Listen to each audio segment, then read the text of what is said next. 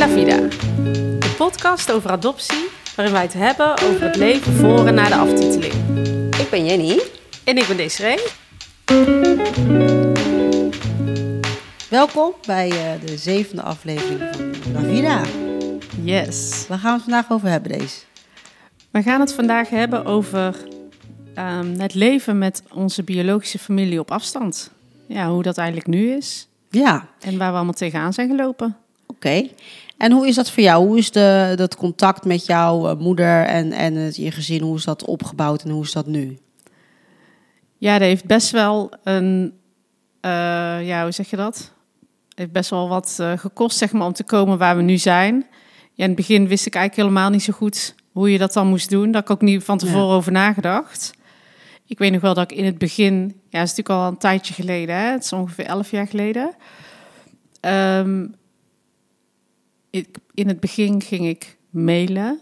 Ik had dan een e-mailadres aangemaakt daar te plekke. En had ik dan laten zien aan mijn moeder daar hoe dat dan uh, werkte en zo. Maar dat was uh, achteraf uh, veel te veel gevraagd, denk ik. Gewoon ook de technologie, zeg maar, om dat aan haar uit te leggen.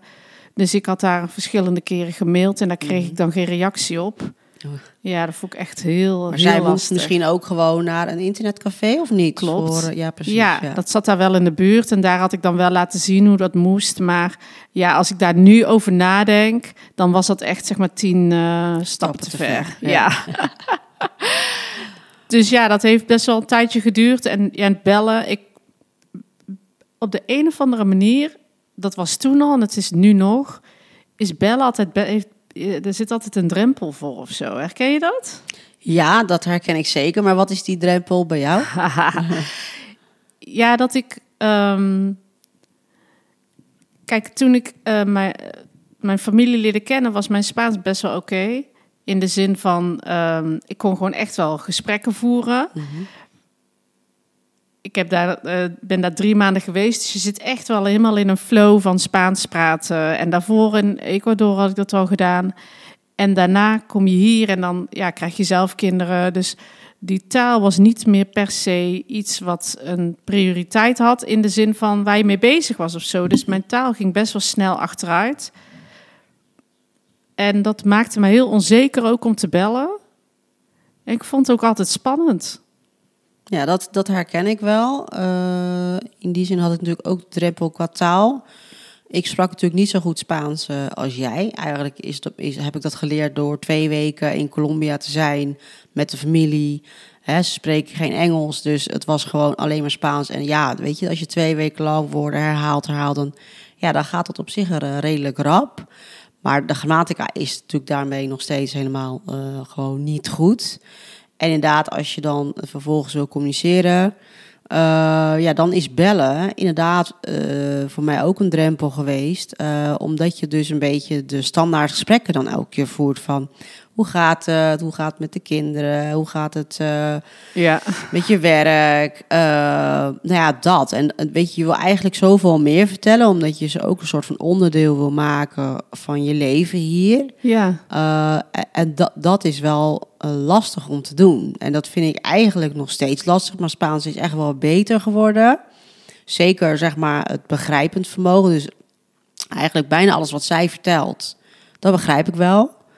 Uh, maar voor mij, voor mij uit en echt de diepe gesprekken, ja, dat, dat, dat, gaat, dat, dat gaat nog wel lastig. Dus en dat, dat, dat mis ik wel. Ja. ja, dat vind ik wel jammer. En ook daardoor inderdaad af en toe de drempel om te bellen. En misschien, dat heb jij volgens mij ook gehad, ook het stuk dat ik gewoon in het begin zeker fase heb gehad, dat ik gewoon helemaal geen zin had om contact te hebben. ja, Herken je dat? ja. Ja. Ja, dat heb, ik, dat heb ik ook heel vaak gehad. Dat ik gewoon maanden ze niet sprak. Ik vond het gewoon veel. eh, het vroeg zoveel van Ja. me. En ehm, wat jij zei, op een gegeven moment gaat het, zijn het allemaal dezelfde gesprekjes. Dus je, en je hebt niet, zeg maar, eh, hoe zeg je dat, het vermogen om er een dieper gesprek van te kunnen maken Nee. door de taal. En dat je dan denkt, ja, dan maar, laat maar, dan even niet of zo. Ik weet nog wel dat wij het daar ja, best wel vaak over gehad hadden. Ja, Van, klopt. Oh, dan voelde ik me zo schuldig, want dan had ik ze alweer maanden niet gesproken. Nou, dat is het. Dat, dat, je hebt ook dus een stukje schu- schuldgevoel wat je erbij krijgt. Dat je Enerzijds wil je naar je eigen gevoel luisteren. Dat je denkt, ja, ik heb er nu gewoon echt even geen zin of behoefte aan. Maar aan de andere kant voel je je ook een soort van schuldig. Want dan kreeg ik eh, weer een telefoontje van, met name mijn tante. Oh, dan dacht ik, nou, ik, ik ga nu gewoon even niet opnemen. Maar dat voelt eigenlijk ook weer een soort van verkeerd. Ja. En eigenlijk wordt de drempel alleen maar hoger om dan zelf weer contact op te nemen. ja. Ja, dat is echt wel ingewikkeld, vind ik. En waarom, wat, ja, wat was dan de reden voor jou dat je dan even geen zin had? Of? Nou, ik denk ook eh, in het begin, het is gewoon best wel veel allemaal. Hè? Dus het stukje hè, met Colombia bezig zijn of met je überhaupt met je familie. Ehm, soms ben je ook gewoon druk met je leven hier en Ja. heb je daar even genoeg aan of zo. Ja, en dan kan je dat ja, vanuit ja, egoïstisch zien misschien er gewoon even niet bij hebben. Want je wordt ook wel weer geconfronteerd als je contact hebt, merk ik dan ja, met de dingen die daar spelen. Of dat er bijvoorbeeld eh, eh, financieel gezien eh, dat, het, dat ze mo- moeilijkheden hebben. Ja. Dat zijn allemaal dingen waar je volgens ook dan weer mee bezig bent of over na aan denken bent. Ja, ik had er gewoon niet altijd ruimte ook voor of zo. En net als wat jij zegt, hè, als, als je merkt dat ze financieel lastig zitten, hoe ga jij daarmee om? Ja, daar hebben we het natuurlijk ook best wel vaak over gehad. Ja. Ehm, ik vind dat heel moeilijk. We hebben in het begin ook wel thuis met mijn zus en met mijn ouders er wel eens over gesproken van goh, ehm, is er iets waar, waardoor we ze structureel, financieel kunnen helpen, helpen zonder eh, in de vorm van geld gewoon over te maken? Nou, dat blijkt best wel ingewikkeld te zijn. Eh, want wat ga je dan doen? Je zou natuurlijk kunnen kijken of zij zelf iets kunnen opzetten daar. Bijvoorbeeld, weet ik, kleding maken of, of iets. Nou, ja, mijn moeder of eh, mijn tante is niet heel creatief, heb ik inmiddels eh, ontdekt. dus dat, dat zoiets is niet mogelijk. Maar kijk, alles wa wat je gaat helpen, op, op welke manier dan ook, is, heeft met geld dan te maken. Dus of je moet Ja. apparatuur gaan kopen of iets wat ze dan zelf kunnen gaan maken daar. Of Weet je, en hoe gaat het dan bijvoorbeeld als iets kapot gaat? Dan moet jij weer degene, ben jij degene die daar dan weer voor opdraait. Ik, ik vind het zo ingewikkeld. eh, wat maakt na nou, inmiddels bijna 16 jaar dat ik daar nog steeds eigenlijk niet een, een, een goede oplossing voor heb. Behalve dan dat ik wel af en toe geld stuur. Ehm, en dan een tijdje terug kwam eh, mijn oom benaderde mij. Dat was ook best wel een bijzonder verhaal. Dat hebben wij ook, heb ik met jou er ook over gehad van wat moet ik nou doen. Ja, Daar had ik eigenlijk heel weinig contact mee. En in één keer kreeg ik een appje van... Hey Jenny, hoe is het met je? En ik dacht, huh, oké. Nou, dus ik stuurde ook natuurlijk wel, reageerde ook gewoon. Nou, uiteindelijk kwam hij met het verhaal dat het niet goed met hem ging qua gezondheid. Hij had een, ehm, nou ja, zijn been, ik, hij heeft een foto gestuurd. Dat zag gewoon echt heel heftig uit. Het was gewoon bijna zwart. Hij had suikerziekte. En ehm, nou, met zijn been gaat het gewoon echt niet goed. En hij heeft geen geld om medicijnen te kopen. Ja, ja, nou, dat is gewoon een ding, weet je. Ik bedoel, hij is natuurlijk niet in de enige in de familie. nee. Wat als er straks nog iemand ziek wordt. Ja, Maar ehm, ik heb erover nagedacht. Ik heb er met een aantal mensen over gehad. Met jou en met mijn partner, mijn zus. Nou, ik, weet je, ik kon het toch niet over mijn hart krijgen om te zeggen, ik doe niks. Omdat ik wel weet dat ik de financiële middelen heb om dat te doen. Nou, Ja. toen heb ik ook echt nog wel wat research gedaan over hoe dat zat met verzekeringen en zo in Colombia. Hoe werkt dat? Nou, dat schijnt op zich wel... Ja, het is niet altijd makkelijk, in ieder geval niet voor de... eh, zeg maar, hoe, hoe een financiële situatie is... is dat wel moeilijk om je goed te verzekeren. Laat ik het daarop houden. En toen heb ik ook wel gevraagd ja, oké, wat hoeveel heb je dan nodig? Bla, bla. Ja, ik vond persoonlijk wel dat ze met een heel bijzonder bedrag kwamen. Het was best wel een hoog bedrag. Dat ik dacht, oké, is dat echt zo duur? Maar goed, zij doen alles particulier, omdat ze dus niet verzekerd zijn. En toen heb ik uiteindelijk besloten van, weet je wat, ik eh, beslis zelf het bedrag wat ik kan missen, waar ik me goed bij voel. En dat heb ik dus naar hun gekomen. Van, nou, dit is wat ik kan missen en hoe, op deze manier kan ik jullie daarbij helpen. ja. Ja, Ja, ik weet nog wel dat we het daarover hadden. En ik, eh, ik merk gewoon dat het zo makkelijk is om als buitenstaander, want in jouw situatie ben ik dan de buitenstaander, zeg Ja. maar, om daar dan ehm, iets van te vinden.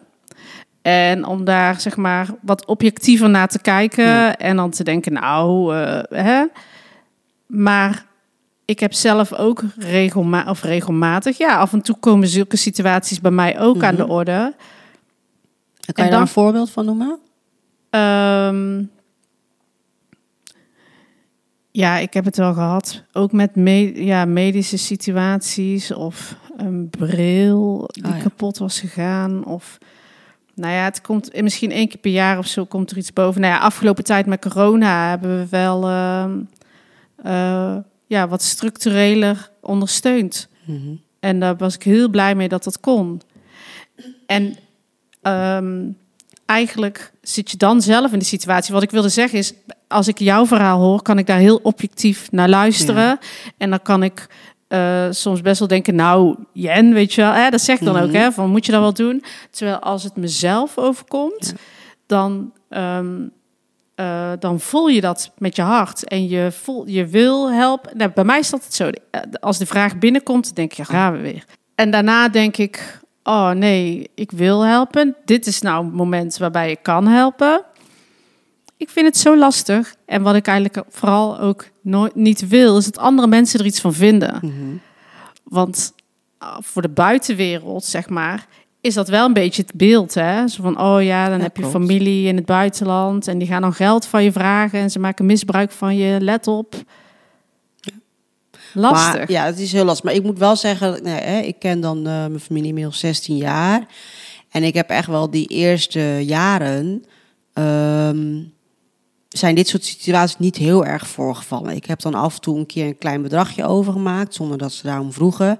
Expres niet structureel. Omdat ik ook niet wilde dat ze dachten... oh, dat, daar reken ik dan op elke maand...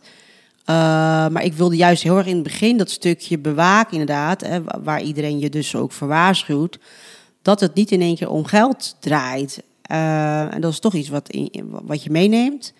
Dus ik, eh, de eerste jaren was ik daar ook wel wat waakzamer op. Kijk, en je kent elkaar inmiddels nu 16 jaar, dus ik vind het Mhm. ook nog wel dan wat ander verhaal dan als je dit in het eerste half jaar had gevraagd of zo. Ja, dat is waar. Terwijl ik denk, ehm, je familie is uiteindelijk best wel heel groot. Ja, dat klopt. En jij bent in je eentje hier in eh, Europa, om het maar even zo te zeggen, voor hun. En dat vond ik soms wel moeilijk. Dan, dacht, dan had ik bijvoorbeeld ehm, eh, mijn moeder eh, financieel ondersteund. En dan kwam daarna bijvoorbeeld een broer of een zus iets vragen met ook een heel begrijpelijk verhaal. Maar ja, dan vond ik het wel belangrijk dat hun wisten wat ik daarvoor al ook al had gedaan, bijvoorbeeld bij onze gezamenlijke moeder. Want dat Ja. is, weet je wel, het besef dat. ik- en ik denk, ja, als ik alles bij elkaar had opgeteld, had ik misschien ook al wel eerder naar Colombia kunnen gaan. Ja, precies. Ja, dat vind ik ook heel pijnlijk. Dat, denken de zij ook niet bij kant. na. Nee, precies. En dat is denk ik denk het financiële stukje is wel iets wat je als je eenmaal je familie hebt gevonden, wel met je meedraagt. Eh, ja, dat en dat blijft denk ik altijd een ingewikkelde Situatie. kwestie. Ja, Ik, eh, ik heb het al eerder gezegd, ik werk eh, met vluchtelingen. En daar zie ik dat ook. ja. De familie op afstand, zij voelen zich daar verantwoordelijk voor. En dat leeft gewoon altijd met je mee. En die wil je ondersteunen, hoe slecht je het zelf ook hebt. Nou heb ik het helemaal niet slecht, maar soms moet ik daar ook keuzes in maken. Dus ja, blijft een lastig ding, hè, Jen? Ja, absoluut, absoluut. Hey, en dan wil je even nog terug naar het stukje het, het, het eh, ja, contact opbouwen of relatie opbouwen met je familie. Hoe, hoe is dat voor jou gegaan en hoe sta je daar nu in? Nou, eigenlijk hebben mijn kinderen mij daar best wel bij geholpen, onbedoeld. Omdat ik, ja, zoals ik al eerder aan, aangaf, soms ook het wel lastig. Mhm. Maanden geen contact, geen zin. Eh, ik voelde een grote drempel. En eigenlijk toen mijn kinderen ja, groot genoeg waren om te be- begrijpen wie dat zijn... ehm, ja, was het voor mij ook een luchtigere manier om hun, eh, ja, hoe zeg je dat? Een deel van, ons, eh, van onze familie uit te laten maken. Ik vind het zelf heel fijn dat mijn ouders ehm, hun ook kennen. Dus het is een gezamenlijk Ja. bekend persoon. En dat vind ik heel fijn. Ehm, ik denk dat het daar dat zij mij hebben geholpen ja, om er meer een, eh, hoe zeg je dat, een luchtiger onderwerp van te maken. En ik vind het ook heel fijn dat eh, mijn moeder in Colombia ook ehm, technologisch iets eh, vooruit is gegaan. Ja, ja, ja. ja. In de zin van, je kan nu gewoon met de mobiele telefoon eh, haar, hoe zeg je dat, spreken. Ze spreekt voice clips in.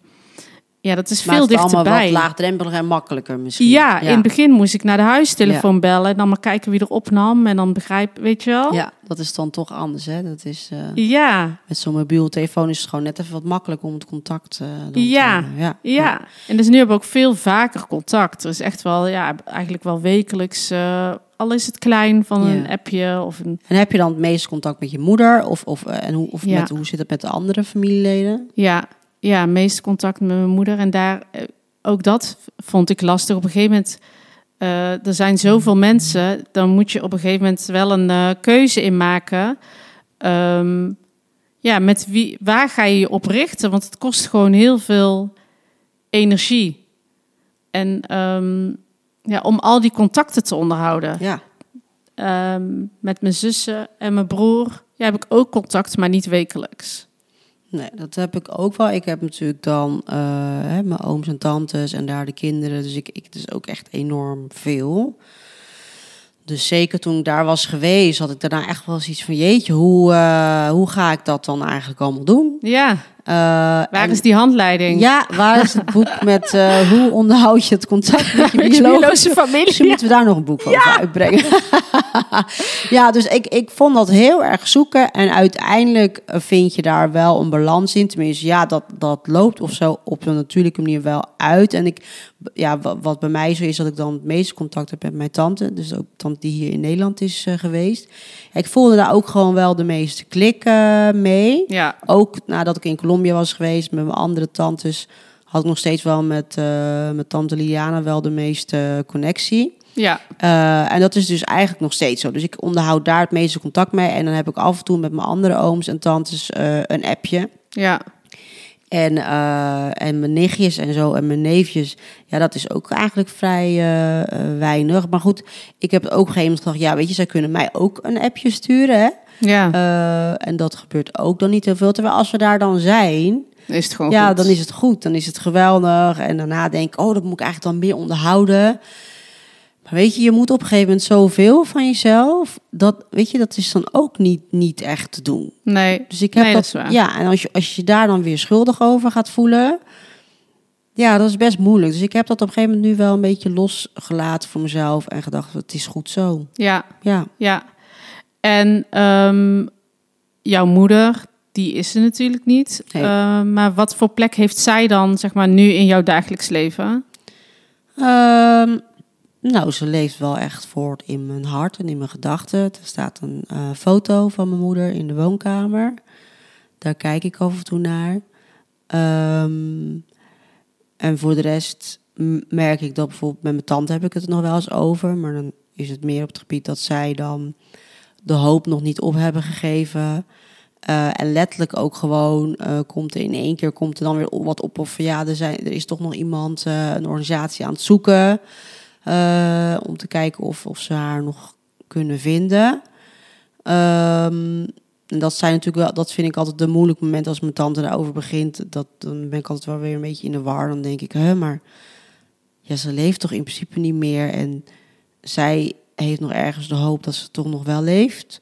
Ja, Maar goed, eh, nou ja, ja, wat ik zeg, ik heb het voor mezelf. ehm, probeer ik het een plekje te geven. Ehm, maar dat is nog steeds moeilijk. ja, dat snap ik. Ja, maar als je het dan over rouw hebt, dan ehm, ehm, recent is er mijn oom overleden.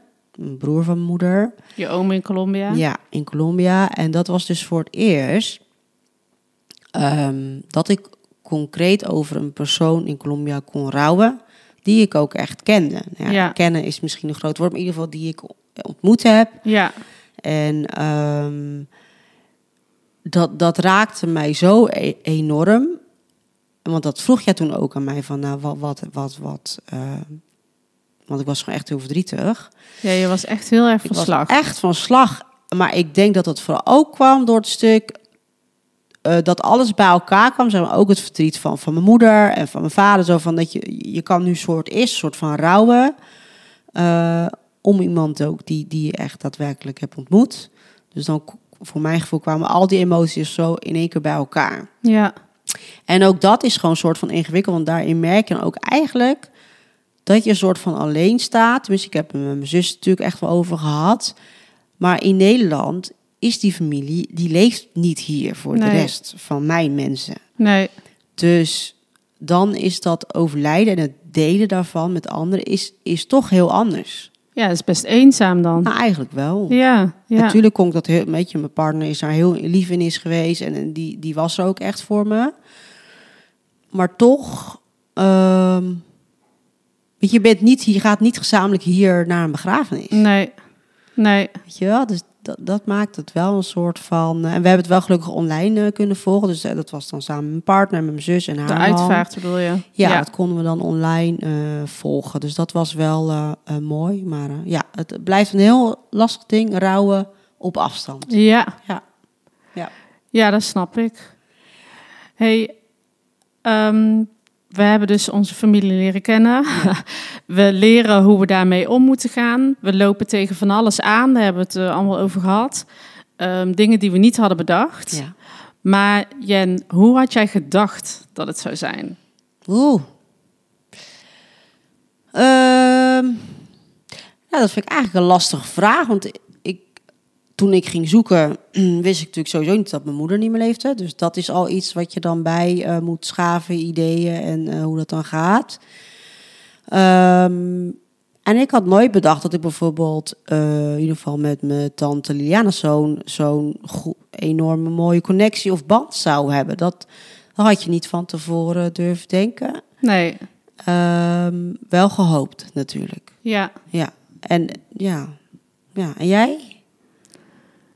Ja, volgens mij heb ik niet heel erg altijd bedacht hoe het zou zijn, zeg maar, om, ja, gewoon hoe het dan na de ontmoeting zou zijn. Ja. Ik heb vooral heel erg altijd bedacht van hoe zou zo'n ontmoeting zijn. Ja. Maar daarna, ik denk dat ik wel, ik, ergens vind ik het lastig dat mijn kinderen ehm, eh, mijn familie nog niet hebben ontmoet. Mhm. Want de laatste keer dat ik ben geweest, ja, is voor de geboorte van mijn oudste dochter. Ik had wel verwacht dat ik dat al lang had gedaan. Ja. Maar ja, er zijn ook gewoon heel veel jaren geweest dat ik er gewoon niet zo mee bezig wilde zijn. Dat ik ook gewoon naar Frankrijk wilde gaan op vakantie met mijn kinderen, weet je wel. Ja, luister, een vakantie is ook gewoon duur. Zeker als je met je gezin naar Colombia zou gaan. Ja, maar het wordt Ja. alleen maar duurder. Ja. Want eh, ja, dus ik vind dat ik baal daar een beetje van. En wanneer Ehm, zou je dat willen, willen doen? Ik had dat al lang willen gedaan hebben. En als dat nu zou kunnen, zou ik het nu doen, bij wijze van. Ja. Eh, ik vind dat jammer. Ik had nooit verwacht dat mijn ouders ook contact met haar zouden hebben. Mhm. Net als eh, ze hebben elkaars telefoonnummer Ja. en af en toe hebben we ook contact. Dat had ik nooit verwacht.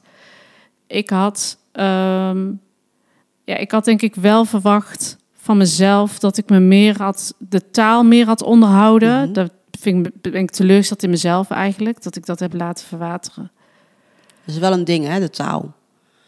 De taal is ja. echt een ding. Je, het is natuurlijk, als je geadopteerd wordt, ehm, dan wordt natuurlijk in die zin je, dat stukje identiteit, dat je het hebt over je cultuur, je taal, dat, weet je, dat wordt je in principe, dat wordt bij je weggehaald, Ja. eigenlijk even bot gezegd. En dat vond ik, ehm, heb ik altijd confronterend gevonden dat ik niet Spaans sprak. Ja, Maar naarmate je dus nu inmiddels contact hebt met je familie, vind ik het nog pijnlijker te beseffen dat dat ooit je moedertaal was en dat dat het dus nu niet meer is. ja. En jij had ook gewoon nog de leeftijd.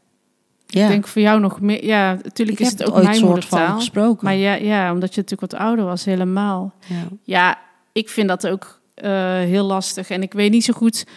Het is niet dat ik daar een oplossing voor heb of zo, maar ehm, het, het ontneemt je zoveel Ja. doordat je de taal niet spreekt. Dat, je, ja, dat het wel echt een big item is Zeker. die je niet mag onderschatten. Nee, het is voor mij wel, eh, mijn doelstelling is uiteindelijk nog steeds om echt les te gaan nemen uiteindelijk. Zodat ik de grammatica ook eh, Ja, beter bezit. ja, ja, En, en nog even terug over je kinderen. hè, Want je zegt, nou, ik zou, Mhm. eh, dat had ik eigenlijk al gewild. Teruggaan met mijn kinderen. En hoe, wat voor, hoe zien jouw kinderen dat stuk van jou, je adoptie, je contact met je familie? Ehm, ja, voor hun is het een feit. Mhm. En de familie leeft op afstand. Ze zijn heel nieuwsgierig. Ze Ja. wilden heel graag naartoe. Maar het is ook wel spannend, want ze spreken de taal niet. Ja, ze hebben natuurlijk wel woordjes, hallo, eh, weet je wel. Maar eh, ook dat vinden ze spannend, want Mhm. dan voelen ze zich een beetje ongemakkelijk bij. Ja. Ehm, ik vind het zelf wel lastig, eh, zoals ik al eerder aangaf. Ehm, mijn man is Indisch, dus die kant krijgen ze heel erg mee tijdens de opvoeding. Eh, wat ik heel belangrijk vind. Ja.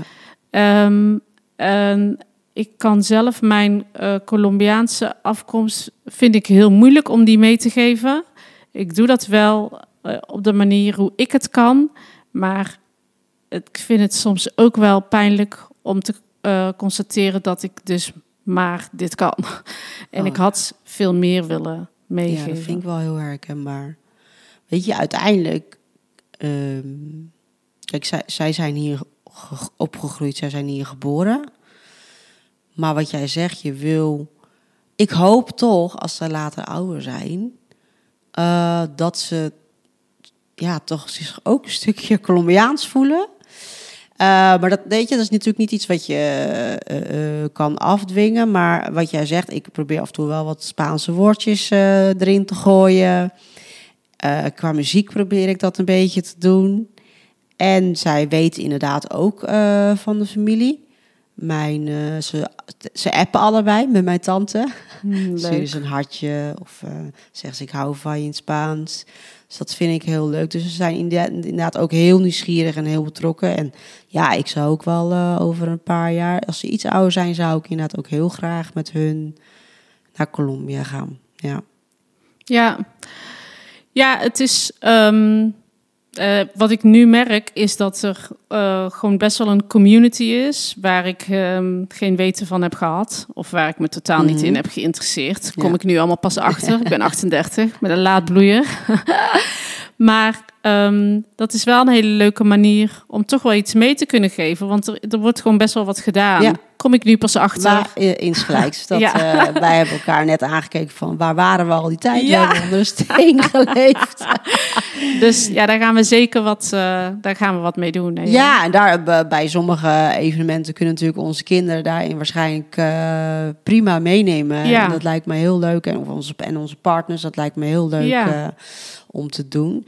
Ehm, zijn er ook bepaalde eh, dilemma's waar jij tegenaan bent gelopen sinds je je familie hebt ontmoet? Of nieuwe, nieuwe vragen die, die in je hoofd eh, hangen?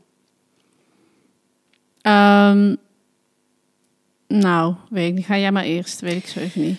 Ehm, nou, dilemma's, ja, dan heb ik het denk ik meer over het financiële stukje. Hè? Van wa- Ja. wat, wat is daar voor jezelf in een fijne balans? Waar voel ik me dan nog goed bij?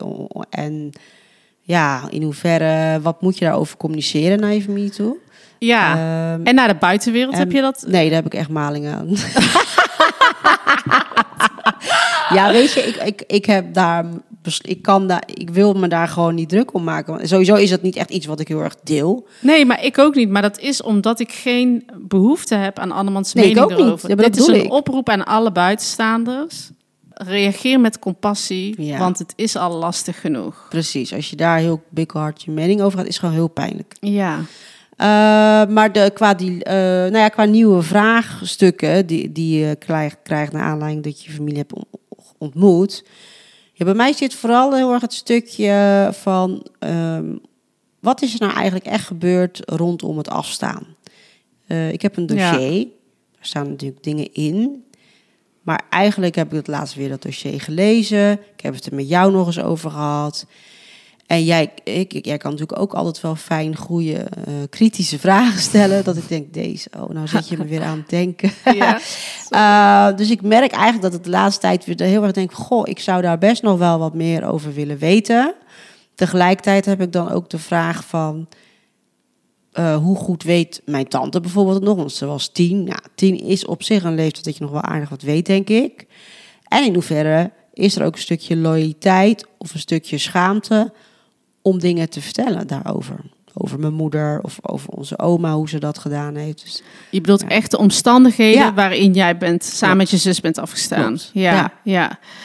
En ehm, als buitenstaander denk je dan, nou, met een tolk en eh, de oudste van de familie Komt kom je, in, goed. kom je in een heel eind. Maar zo, Zo makkelijk is dat niet. Nee. Nee, zo werkt het. Dus ik, ik moet daar, ehm, sowieso zou ik dat nooit telefonisch doen. nee. Dus dat is echt iets waar je dan, eh, dat je dan fysiek elkaar ziet. Ja.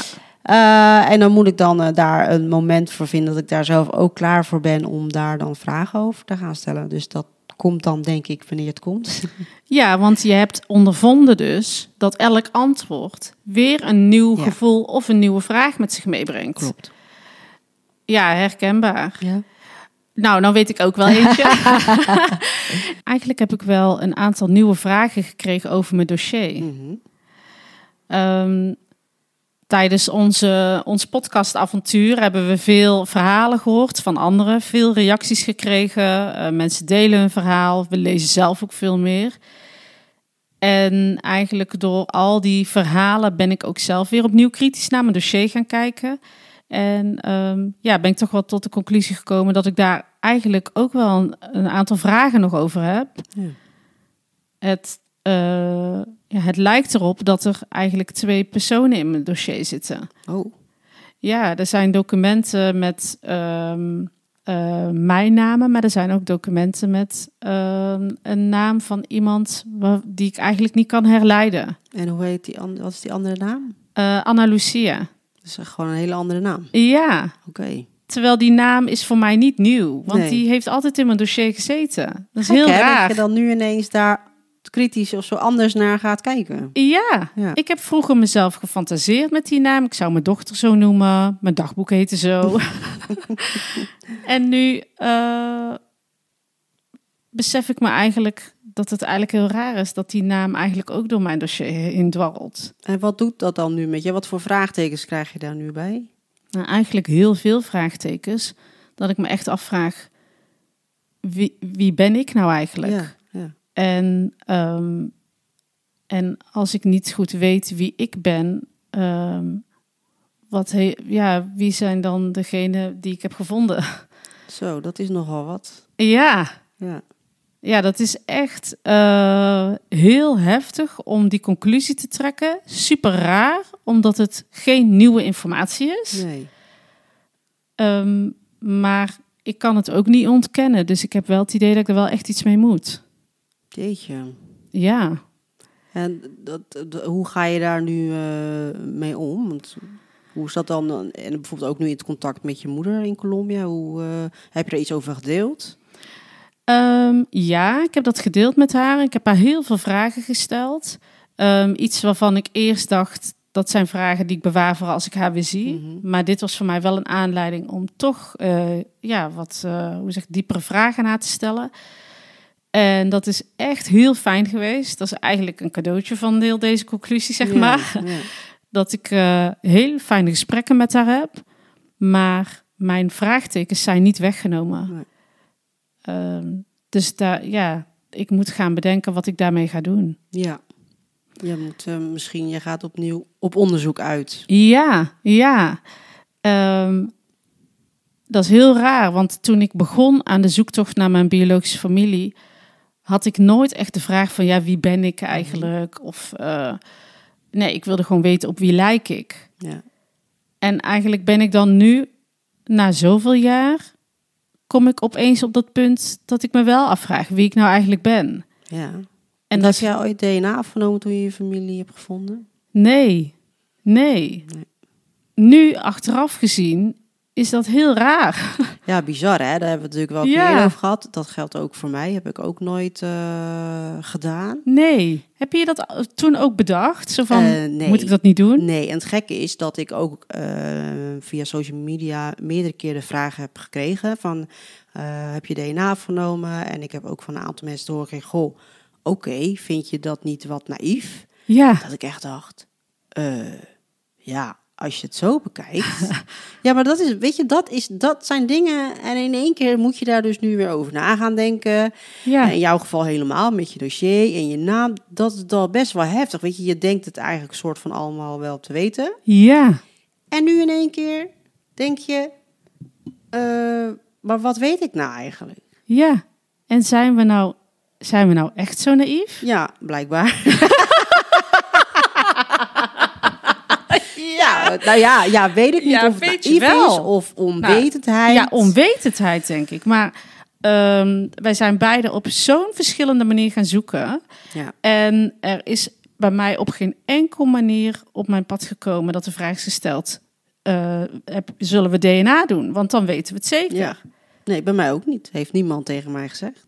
En dan kunnen anderen nu misschien denken, ja, eh, had je dat niet zelf kunnen bedenken? Ik heb het- ja, dat heb ik dus niet. Nee, maar ik heb, omdat het voor mij, eh, hoe zeg je dat? Ik ging er zo van uit, kijk, Spoorloos heeft voor mij gezocht. En Ja. ik ben daar gewoon echt van uitgegaan, nou, dit klopt, dit is zo. Eh, Ja. Zij weten, zij hebben dat nauwkeurig onderzocht. Ga ik ook heel vanuit dat ze dat hebben gedaan. Ja, en dus dit is de waarheid, dit is het. En daar ga ik nog steeds wel van uit hoor, dat is het niet.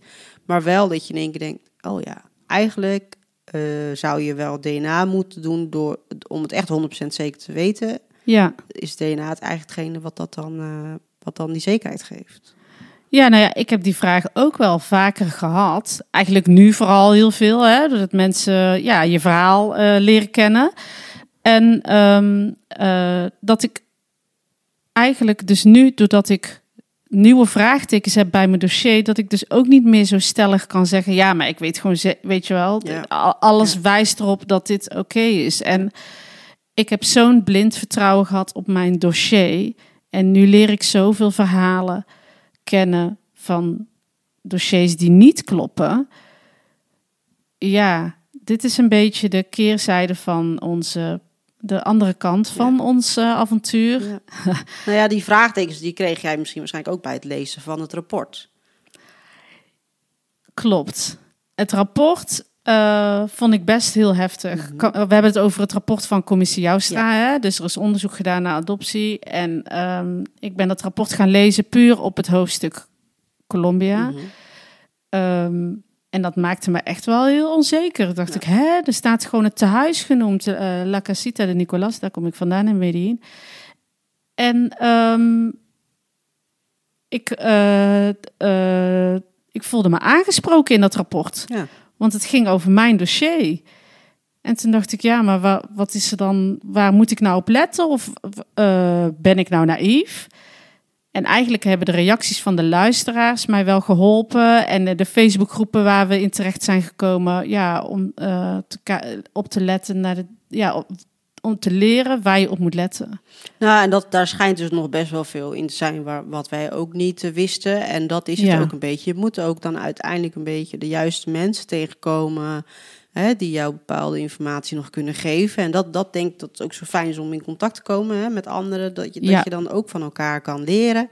En elkaar eh, eh, tips eh, kan geven. Ja. Ik heb zelf het rapport niet gelezen, zoals je weet. Mhm. En dat was voor mij meer omdat ik gewoon merkte dat ik toen al die nieuwsberichten naar, naar voren kwamen van dat er best wel veel fout zijn gemaakt en dingen niet correct zijn gegaan in, eh, met adopties, vond ik dat eigenlijk al zo heftig. Ja, Dat ik eh zoiets had van, nou, dat vond ik al eventjes genoeg om eh, te beseffen. En ik, ik, ik kon dat op dat moment, nou, was voor mij genoeg. Ik wilde niet dan nog eens nog het hele dossier of rapport gaan lezen. Vond Nee, dat is- misschien te confronterend. ja, Ja. Dat is ook echt het verschil tussen jou bij. En soms Ja. ben ik dan wel eens jaloers op hoe jij ermee omgaat. Want jij kan echt zeg maar die muur op je, Ja. om je heen Ja. optrekken en denken van nou, Nu even niet. hier, hier- tot hier en niet verder, want anders gaat het mezelf beïnvloeden. En ik eh, duik er dan juist eh, helemaal in en ik ga allerlei informatie erbij zoeken. Ja, waardoor ik nu dus wel eh, hier ben met deze nieuwe vraagtekens. Ja, maar ik denk dat je daar vroeg of laat kom, kom je op dat punt, weet je. Dus, dus, dus dat Ja. kan door een zo'n rapport zijn. Het kan ook door mensen zijn die je tegenkomt. Ja, Eh, ik denk dat je uiteindelijk, eh, tenminste als ik voor mezelf spreek, het, met het stuk adoptie, denk ik voor mezelf gezien dat ik uiteindelijk moet je er wel wat mee. Of je het nou wegstopt of niet. Eh, ja, ik denk dat het uiteindelijk wel weer op je pad terugkomt. Zo van, nou, misschien moet ik er toch eens een keer over na gaan denken hoe het nou echt zit. Dat Ja. heb ik in ieder geval bij mezelf, merk ik dat. Eh, we hebben nog een eh, stelling voor ja vandaag. we gaan door naar de We gaan stelling. door naar de stelling. en de stelling is: Ik ben dankbaar dat ik ben geadopteerd. Desiree. Tell me. Ja, hier hebben we het al wel eens eerder over gehad. Ja. Ehm, nou, dat woord dankbaar, daar eh, zijn we natuurlijk regelmatig mee geconfronteerd Ja. in onze jeugd. Want mensen hebben toch wel regelmatig gezegd: ehm, dat we toch best wel dankbaar zouden moeten zijn. Zeker. Ehm, ik vind dat heel vervelend en ik probeer eh, dan altijd goed uit te leggen waarom. Vind ik ook heel moeilijk, want het brengt zo'n nagevoel met zich mee. Dat woord dankbaar. Nee, ik eh, wil niet ehm, dankbaar zijn, want waar komt, dat, waar komt die gedachte vandaan? Daar hebben we het al vaker over gehad, hè? Ja, nou, dat de- ik denk dat die komt uit het stukje eh, dat misschien vroeger.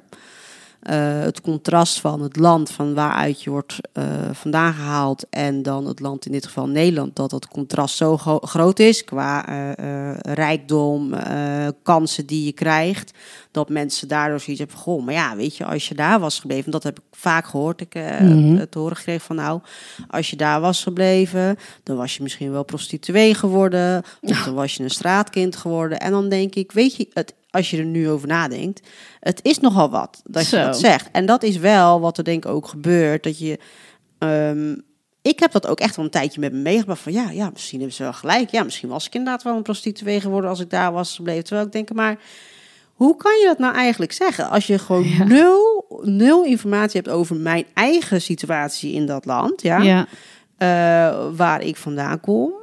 En dan zoiets invullen. Dat, dat, en ik denk wel dat dat vaker gebeurt. En dat je daardoor ook wel dat het misschien invloed kan hebben op eh, hoe je in je adoptie staat. Tenminste, Als ik voor mezelf spreek. Zo van, kijk, als jij voor ogen houdt dat je inderdaad op straat was beland. eh, dat, dat, dat maakt dat dat invloed heeft over de manier waar, natuurlijk waarop je in je adoptie staat. Ja, ja. Klopt. Ik vraag me dan altijd af, waarom wordt er nou nooit aan mijn ouders gevraagd of ze niet heel dankbaar zijn dat, ze een kind, dat ik er ben? Ja, dat, je, dat ze kinderen hebben. Ja. gekregen. ja. Ehm, even, dit staat echt los van mijn ouders. Hè? Ja, mijn ja. ouders hebben mij nooit het gevoel Nee. gegeven dat ik dankbaar moet Nee. zijn of wat dan ook. We zijn met elkaar heel dankbaar dat Maar- we met elkaar ja. zijn. Meer om aan te geven dat het een hele rare vraag is. Het is zo'n gekke vraag. En waarom ook altijd op het kind? Ja. Waarom niet naar de ouder? Want ehm, eh, ik had geen ouders, maar zij hadden geen kind. Nee. En dat is volgens mij, eh, zou dat eh, gelijkwaardig moeten zijn. En als je er op zo'n manier naar kijkt, dan ga je ook niet zulke gekke vragen stellen. nee. En bij het woord dankbaar denk dan ook een beetje, denk je, wacht even, weet je, met adoptie. Kijk, ik heb de keuze niet gemaakt hè, om eh, naar Nederland te komen. Nee. En dan moet ik dan ook nog in één keer dankbaar zijn dat iemand anders die keuze voor mij heeft gemaakt. Ja. En even los van het feit hoe ik nu in Nederland, hoe ik mijn leven zie. Hè. Ik, ben, ik ben blij met het leven. Ja. Maar eh, eh, voor hetzelfde geld was ik ook heel gelukkig geweest in Colombia. Weet je, dat, kan- dat kan je toch niet zomaar invullen? Nee. Nee, en je gaat dan voorbij aan het feit dat ehm, eh, het wordt dan eigenlijk gezien als een heel feestelijk event. Zo van, wow, je bent hierheen gehaald. Dit is Ja, echt, dat is echt een mooi iets. echt één groot feest. Ja. Terwijl daar zit een hele verdrietige voorgeschiedenis aan. Ehm, ja, waar je eigenlijk dan overheen dendert.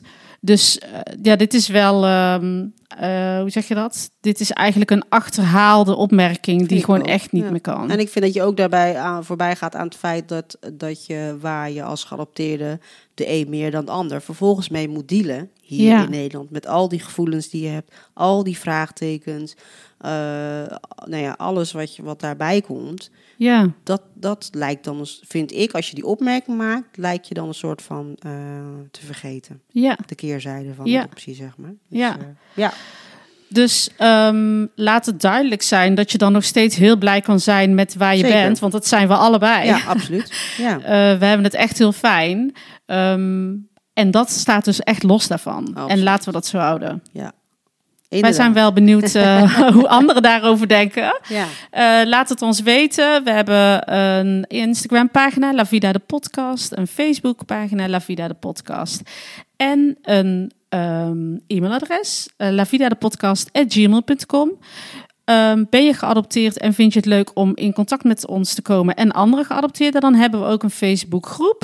Eh La Vida De ontmoetingsplek. de ontmoetingsplek voor geadopteerden. Die kan je vinden via, via onze Facebookpagina, La Vida de Podcast. Eh, je bent van harte welkom. ehm, en anders horen we je graag de volgende keer. Tot de volgende keer.